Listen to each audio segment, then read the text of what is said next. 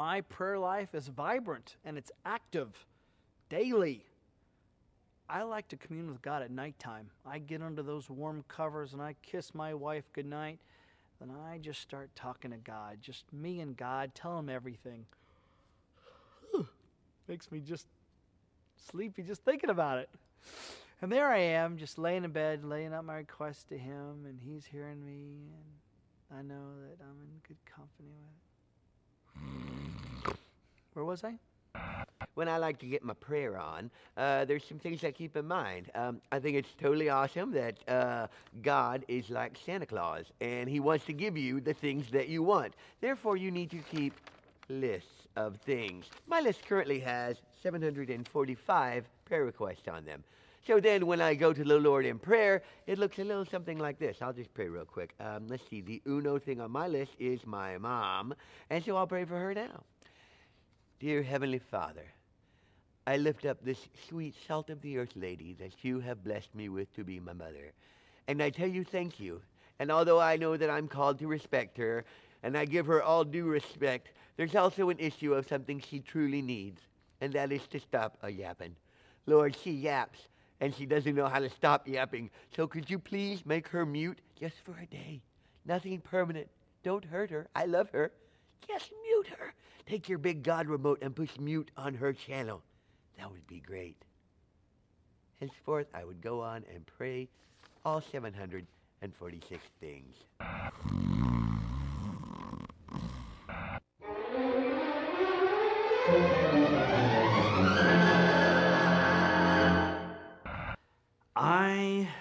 give to God by enjoying what He has given me. Okay? I mean, do you really think He expects something back?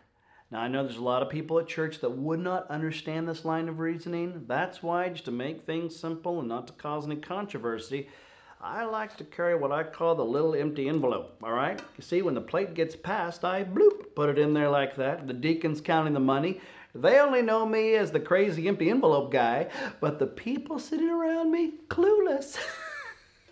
I win, they win, God wins. No one gets hurt because no one knows. God knows. Huh? Let me ask you a question, huh?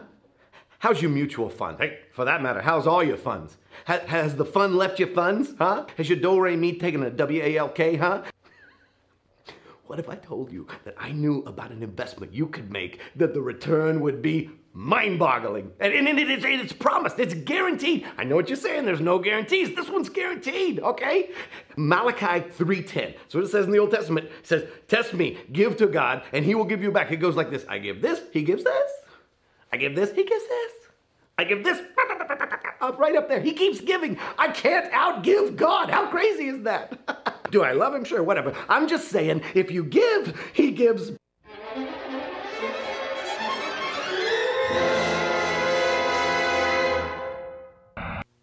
I, think fasting's awesome. I mean, where else can you combine spirituality and dieting all in the same way? I mean, and it gets bound rap, pound for pound, it does. You know, people think it's for monks or supermodels and stuff like that. But I'm here to tell you it's for everybody. Last summer, I had a 20 year reunion slash barbecue slash swim party to go to, and I'd done but had to drop about 85 pounds. So thanks to fasting, what has two thumbs and look good in a swimsuit? This guy. Thank you, Jesus. Fasting? Yeah, yeah. I mean, I think it's great to uh, skip a meal or two so you can hear God's voice better, you know? Stay plugged into Him. Yeah. You know, some people uh, fast from phones and music and gadgets. But that's, that's not a sacrifice. That's, that's not even biblical. I mean, that, that's crazy talk, you know? I mean, God gave us this stuff so we could stay plugged into Him, maximize our lives. It also keeps us busy enough to never be still or quiet. Are you even a Christian? I dare you to fast from your phone for one minute. You, fine. Minute. You got it. No biggie. I don't care. I probably should take that.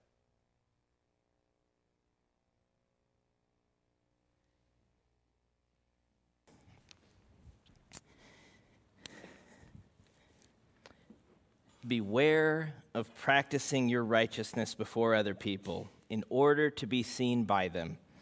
for then you will have no reward from your Father who is in heaven. So, what does that look like? What does it mean to practice our righteousness in such a way that we are, uh, you know, not putting on a show for God or, or using these religious activities to, to make much of ourselves, but to truly honor Him and His kingdom? That's the question that our journey through the Sermon on the Mount brings us to this morning as we come to Matthew 6, uh, verses 1 through 18 and this practice of true righteousness, a righteousness that honors the Lord, uh, things like giving, praying, and fasting. And if you've been with us through the Sermon on the Mount so far, you, you'll be no stranger to this concept of righteousness. Jesus has been talking about it for a while righteous living in his kingdom. In chapter 5, he, we, he talked about how our righteousness, or, or he talked about righteousness relative to Israel's law and what that looks like. What's the interplay there? How a true righteousness is that which goes below the surface and comes from a heart tra- changed by the gospel. Uh, here, as we get to chapter 6, he now zeroes in on three specific activities in order to illustrate what that looks like in our regular religious practices. So, fasting, giving, and praying. And he cuts right to the heart of the issue in verse 1. This is the whole point of the section. Verse 1 Beware of practicing your righteousness before others in order to be seen by them, for then you will have no reward from your Father who is in heaven. So, what is Jesus especially concerned about here in these verses? Well, the first thing to note is that the problem is not the righteous activities themselves, right? The problem is not praying or giving or fasting. Jesus says, when you give, when you pray, when you fast, not if. He assumes his people will be doing all of these things. So, for instance, giving to those in need, or, or what's sometimes called almsgiving, uh, that was an important part of life for both ancient Israel and for the early church. So in Deuteronomy 15, uh, the Lord says, If there's a poor man among your brothers in, in any of the towns of the land that the Lord your God is giving you, do not be hard hearted or tight fisted toward your poor brother. Rather, be open handed and freely lend him whatever he needs. There will always be poor people in the land. Therefore, I command you to be open handed toward your brothers and toward the poor and needy in your land. That was part of Israel's life and faith. And, and we see the same thing with the early church in the book of Acts, in Acts 2.45. They were selling their possessions and belongings and distributing the proceeds to all as any had need. So giving to those who have need is a good thing according to Scripture. Uh, similarly with prayer. You know, prayer is a great thing, right? Uh, prayer is an indispensable part of our life and faith. Prayer is what happens when we remember that God is God and we are not. That, that He, this is His world, we are His creatures, we are His people, His church, that everything we have comes from His hand and everything we need, He alone can supply. That's, that's why we pray. It's, it's our faith and our dependence in action. It's the way that we commune with a God whom we cannot see. We, we acknowledge his worthiness. We uh, confess our sin. We thank him for who he is and what he's done, and we bring our request to him, the way a child brings their request to their parents. So prayer is a good thing, right? And, and the same can be said for the third example Jesus uses, which is fasting.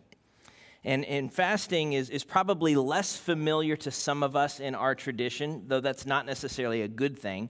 Uh, but fasting, like prayer, it's an expression of our dependence on and our need for God.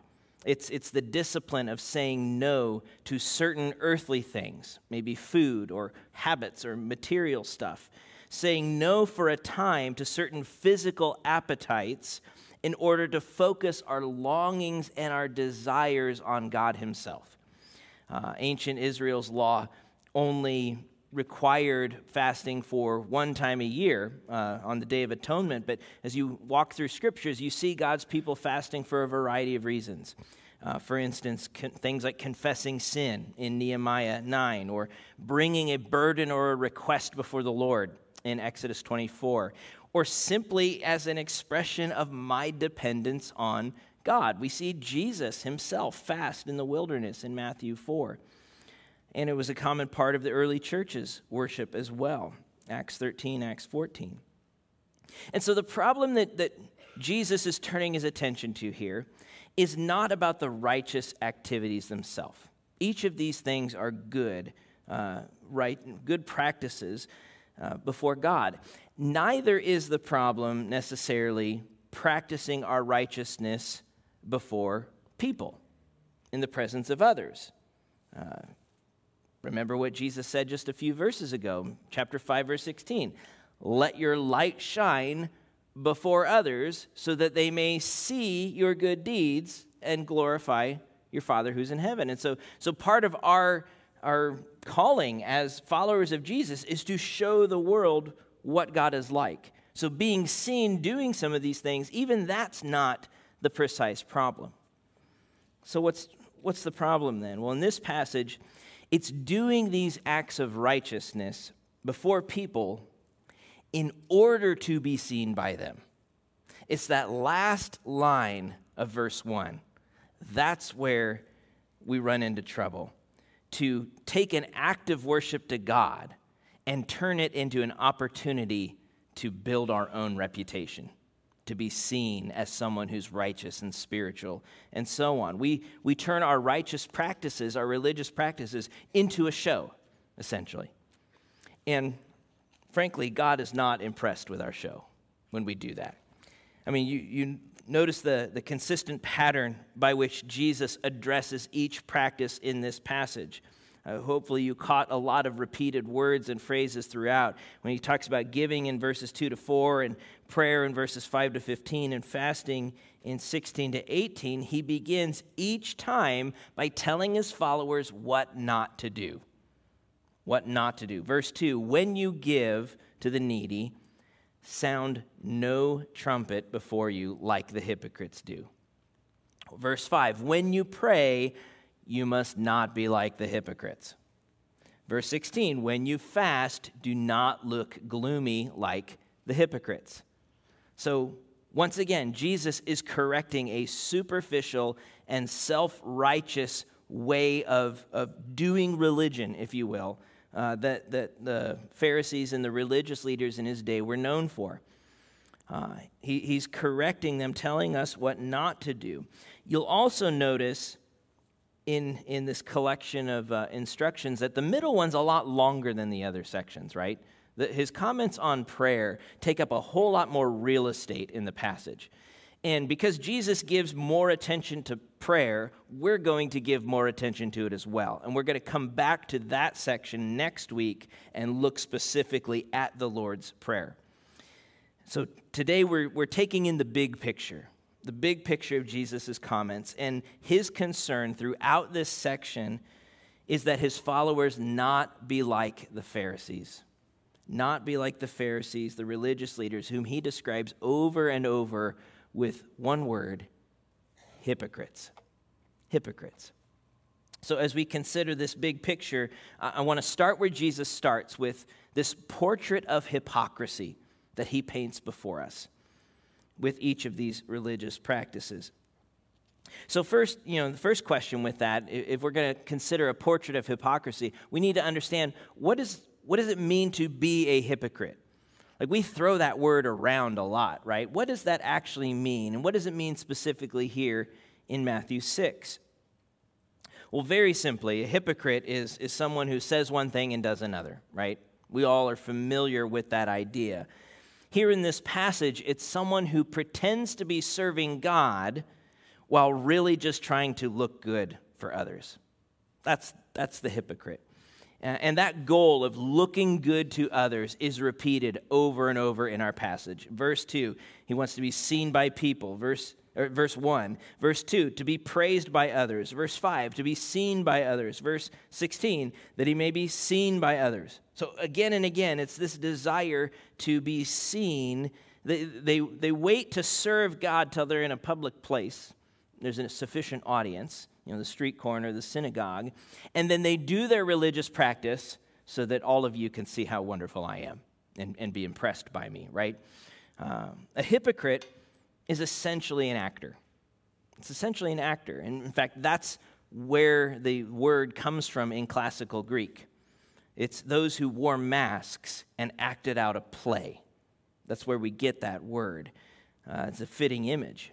And, and Jesus gives us a, a hilarious portrait of it, right? I think the video we watched captures the tone of Jesus' description of all of these different ways that we might try and win the approval of others through our acts of righteousness. It's meant to be ridiculous and silly and over the top. Sometimes uh, folks will suggest that, you know, uh, with giving, for instance, that uh, the trumpet was maybe, maybe that was the call summoning people to come and give their alms. There's no historical evidence for anything like that. It's meant to be a silly, over the top image. It's like hiring a mariachi band to follow you at the end of the service as, and singing songs about your generosity as you go place your gift in the box at the end. Like, just crazy, right? Uh, or else it's making the needy recipient hold pose with you for the picture as you hand them a, an oversized check so that the press release it gets out there and everybody knows how generous you are, right? We want to be seen as this. As one author summarizes, that's not a gift in God's sight. That is a purchase. That is a purchase. This man is not helping the poor half as much as he is using the poor to help himself. Right? We want to be seen. Similarly, you know, you, you have the, the ridiculous picture of, you know, you go to lunch with some friends and one guy shows up and he's, you know, in his pajamas and he hasn't shaved for days and he's just groaning and, and his face is all contorted because he's fasting. And as everybody's ordering their foods, he's like, No, I'm sorry, I can't, I can't today, I'm fasting. And as everybody eats their foods and enjoy it, he's groaning, and you know, because he's fasting for God. Like just putting on a show of our of our fasting, right? As one author explained, you know, what was once a sign of humiliation, fasting is, I am unworthy in your eyes, Lord. I'm going to, you know, take a lowly posture before you. It became a sign of self-righteous self-display. Look how holy I am. I'm fasting, right? Or, again, the awkwardness of watching somebody pray high and lofty prayers in public, or, or like the Gentiles, heaping up phrases and in their prayer going on and on and on and on and on and on and on and on and on and on and on and on and on, and on, right? As though they're going to somehow get God's attention or at least make you all think they're amazing. It's a goofy picture.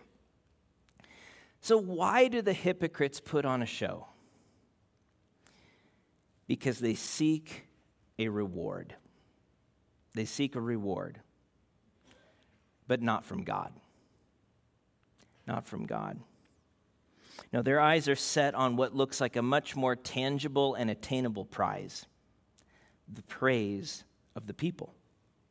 That's what they're after right? They have invested their identity and their significance, their value in what everybody else thinks about them.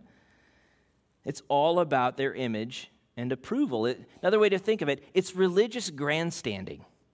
It's religious grandstanding. So it's using religious practices for self promotion.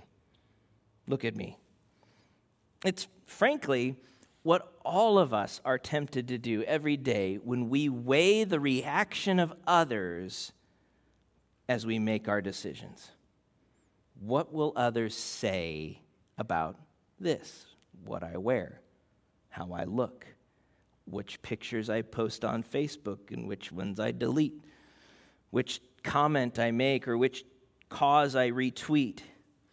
You know, am, am I posting this because I care about this cause and I want to contribute to the conversation? Or am I posting this comment because I want to be seen as someone who cares about this cause? Right? It's a subtle line, but the world, it's worlds of difference, right? Or, or you know, our online community. Do, when I post the words praying or those little emoji hands, is it because I'm actually praying for that person and I want to encourage my brother or sister? Or is it because I want to be seen as someone who's praying. we got to ask ourselves those questions. How large is the gap between what, how we act in public or online and who we really are? How large is that gap when there's no one there to see us do it? No one there to praise our actions or, or affirm our loyalty or approve our status. Because when what people see doesn't line up with who we really are, that's when we become like the Pharisees, mere hypocrites. And the reality is, people can see right through that. They can see right through it, right through our show. You know, it's an uncomfortable fact that one of Jesus' most frequent criticisms of the Pharisees in his day has become one of the most frequent criticisms of the church in our day. That word hypocrite, right? We all hear it, and we all hear it used against the church. In fact, uh, a relatively recent study on what young people outside the church think about the church today, 85% of young people outside of the church uh, conclude from their exposure to Christians and churches that present day Christianity is hypocritical. That's the word they use. And 47% of young people inside the church agree. Do our actions, our religious actions, match our lives? Are they real or are they a show? Whose kingdom are we serving through our worship?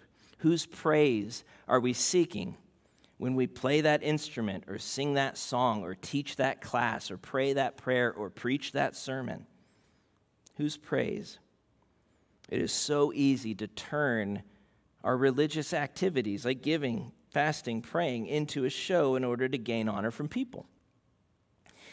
And, and of course, the problem with hypocrisy is not only that God can see through it, excuse me, not only that people can see through it, but most importantly, that God can see through it, right? He's not fooled by our show either.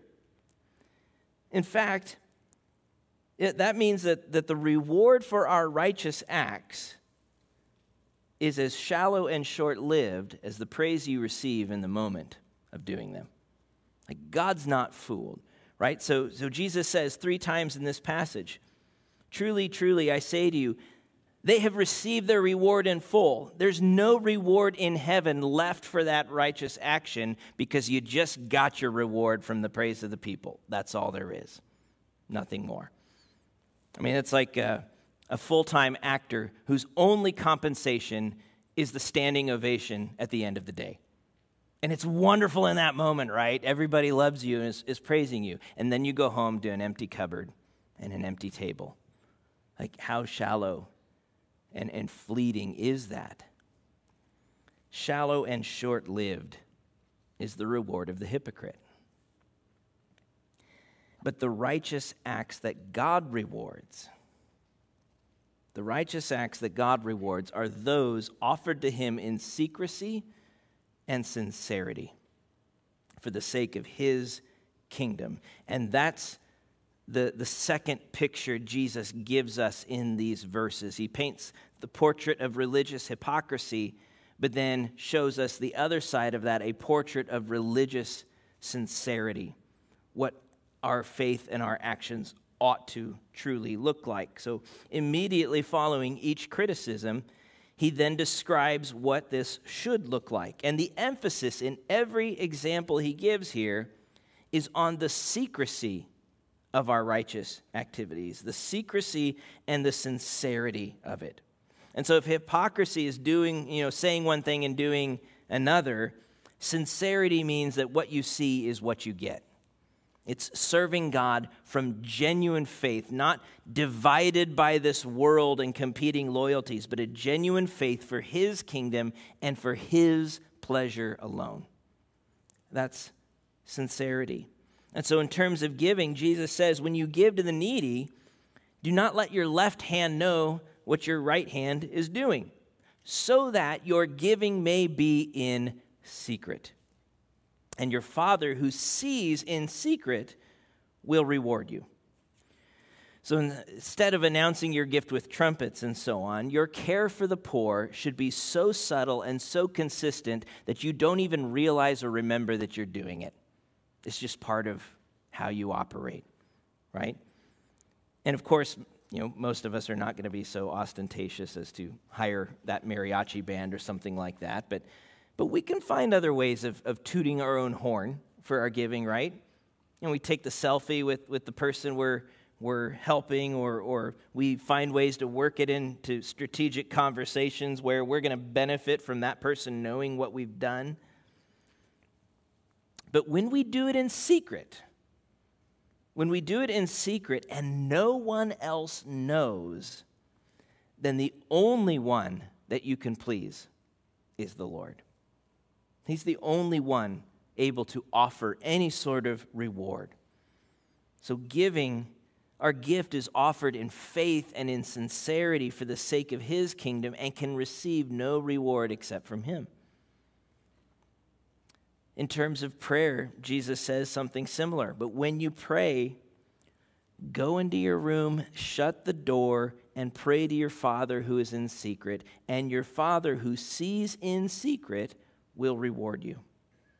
Again, that emphasis on secrecy, right? Which you know, doesn't mean it's never appropriate to pray in front of others or in a group or in public, right? Praying together as the people of God is an important part of our communion.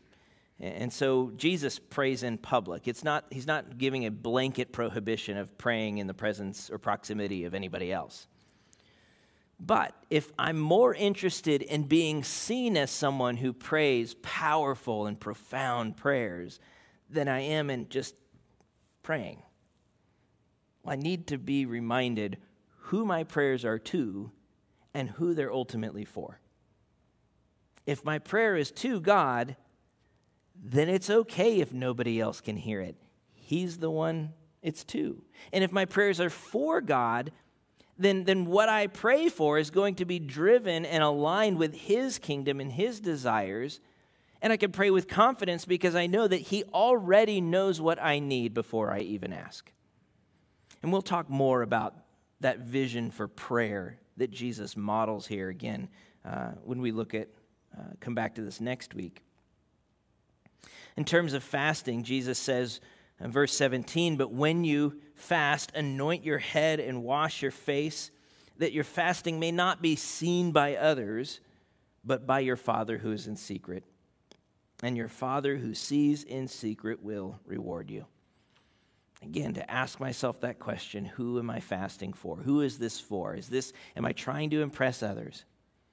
You know, have, I turned, uh, turned my fast into a spiritual weight loss program so I end up looking really good on the other side of this thing?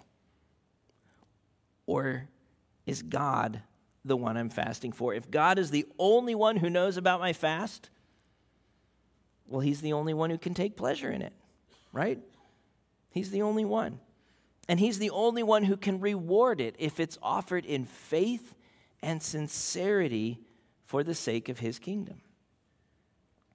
So, to practice our righteousness in secret is to practice it solely for God. He is the singular audience in our righteous offerings, our righteous activities. Not to make a show of it, but as an act of worship. And Jesus says in every example here that this is the kind of righteous action that God actually rewards. Now, we're not told what that reward is here. Like, is it, is it the praise of the Father on the last day when he says, Well done, good and faithful servant? Is it something more tangible or different? Uh, we, we're not told. We do know that it's not a matter of earning our righteousness before the Father. Uh, or, or kind of trying to make it up to him for our sin, as though we can purchase his forgiveness through our works. Again, Keith mentioned at the beginning of, of the service that today is, is Reformation Day, that, that day we mark uh, a momentous turn in reclaiming the simplicity and truth of the gospel as salvation by grace through faith. It's not what we do for God, it's what Christ has done for us. So we know that's not what he's talking about. We don't know precisely how God rewards our sincere acts of righteousness. We do know that the righteous acts he rewards are those offered to him in secrecy and sincerity for the sake of his kingdom. It's for him, not for y'all, right? It's for Christ alone. And the challenging part with that is it means that at some point then in my in my religious activity in my in my walk with Jesus I have to let go of control. Like the beauty of legalism or the beauty of of trying to turn relationship with Jesus into a performance is that I maintain a level of control on the outcome. I do my things, therefore God has to do his things. That's the calculus, right? But if if what Christ rewards are not that which I do, you know, in order to put on a show or a performance, but but simply what uh, you know that comes from His affection and our union with Christ. That means I don't have any control over the results of this. I it means it means I have to have faith. It means I have to operate by faith in my walk with the Lord. I can't see it. I can't predict it. That's hard place to be. But listen to what Hebrews 11:1 tells us. Now faith is the assurance of things hoped for, the conviction of things not seen. I want to see it. I want to control it. But God, it's the things not seen that must drive our life. Those things that require us instead to surrender to God. Hebrews 11 continues in verse 6 Without faith, it is impossible to please him. For whoever would draw near to God must believe that he exists and that he rewards those who seek him. So, if I truly want to please God, I have to stop with the show and instead, I have to trust one, that he exists, two, that he can see what no one else can see, and three, that he desires to reward those who earnestly seek him. I have to walk by faith. In other words, I have to believe the gospel. I have to believe the gospel of Jesus that through my union with Christ that I am a child of the Father and that these righteous acts that I do they're not some sort of purchase. Rather, they're the fruit of a deep relationship and a result of His affection for me. As one author points out, listen to what Sinclair Ferguson points out about this passage. He writes Notice that in Matthew 6 1 through 18, God is called Father on 10 different occasions. Throughout the section of the sermon, our Lord hints that the real trouble with the heart of the hypocrite is that he does not know God as his heavenly Father. That's where all of this comes from. He's insecure before God and therefore seeks security in what his fellow men think about him. He's unreal in his activities before men because he has no real relationship with God. But if we are united with Christ by faith, if our sin has been dealt with, if we have been adopted into his family, if his approval of us is not based on what we do, but what Christ has done for us, guess what? We have no need for the approval of man. It doesn't matter a blessed bit whether somebody else sees me serving God. He sees it, He rewards it. And that's enough. That's enough. His love, His affection, His pleasure. That's enough. And so, a few questions to reflect on this morning as we close. First, and most important, do you know God as your Heavenly Father? Do you know God as your Heavenly Father? All of this desire to show up for church, to pray, to uh, do whatever religious activities you, you may have a habit of doing, it's nothing if you do not know God as your Heavenly Father. If you have not trusted in Christ alone for the forgiveness of your sins, what He's done for you through His life, death, and resurrection to make you His own, to deal with your sin, and to adopt you into God's family that is the absolute most important part of following God. None of our religious activities matter without a relationship with God through Christ. So that's the first question. And if that's a question you have never thought about before, or a question that maybe you've been thinking about for a long time, we would love to talk to you after the service and sit down and, and talk about what does that mean? What does that look like? But that's the first one. Do you know God as your heavenly Father? Second, if so, if that's true of you, do you believe that when God looks at you, he sees his beloved child? Do you believe that when you pray, when you serve him, that when God looks at you, he sees his beloved child who has been united with his eternal Son? clothed in the righteousness of Christ, cleansed by his blood, and warmly invited into the presence of our God and Father, who is also our friend. Do you believe that? That that's what God look, sees when he looks at you? Third, do you believe that when you pray to God that God loves to hear your prayers? That it's not a burden to him? to hear you talk about your day, your disappointments, your frustrations, your questions, your joys, because He already knows what you need before you ask. And that is a, there's joy for Him when you come before Him. Because just the joy of, of, a, of a young child running to mom or dad and climbing up into their lap to have a conversation do we see that same joy? Do we believe that's true of our Lord when we come to Him? And then, fourth, do you believe that when God sees you, honor Him in secret? When He sees that anonymous gift to someone in need that nobody else ever finds out about? Or when He sees you saying no to some earthly craving or hunger in order to direct my hunger and desires to God, that when He sees that, he smiles. He finds pleasure in our worship because Christ has taken our feeble, imperfect offerings and perfected them with his own blood, such that our worship brings joy to our Father as he receives it and knows that he has prepared the reward for that day when we stand before him if you are in Jesus Christ, if He is your King, if He is your Savior, your brother, and your friend, that's the hope and security you have before God. That's the hope and security that we need to rest in as we serve God, as we do these different religious, righteous activities.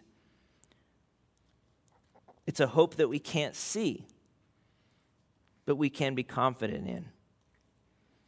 We don't have to put on a show. With that confidence, we are free to walk in the way of sincerity and to offer our worship, our righteous acts to God in secrecy and sincerity for the sake of His kingdom, because His reward is enough. It's all that matters. Let's pray. Gracious Father, Lord, we confess, as we have so often throughout the Sermon on the Mount, that we stand guilty of so many of the things that you correct us for. And Lord, yet we confess with hope, knowing that Christ is our sufficient Savior, knowing that no righteous living in this sermon comes from what is inside us, Lord, for we are poor in spirit, but rather it is the gift of what Christ has done. It is the strength of your spirit within us. And so, Lord, would you help us to zero our focus in on you? Lord, keep us from grandstanding, keep us from, from caring too much about what others think or say of us. Help us to walk and to live for Christ alone, for his pleasure and glory, that we might be faithful servants of your kingdom. We ask it in his name. Amen.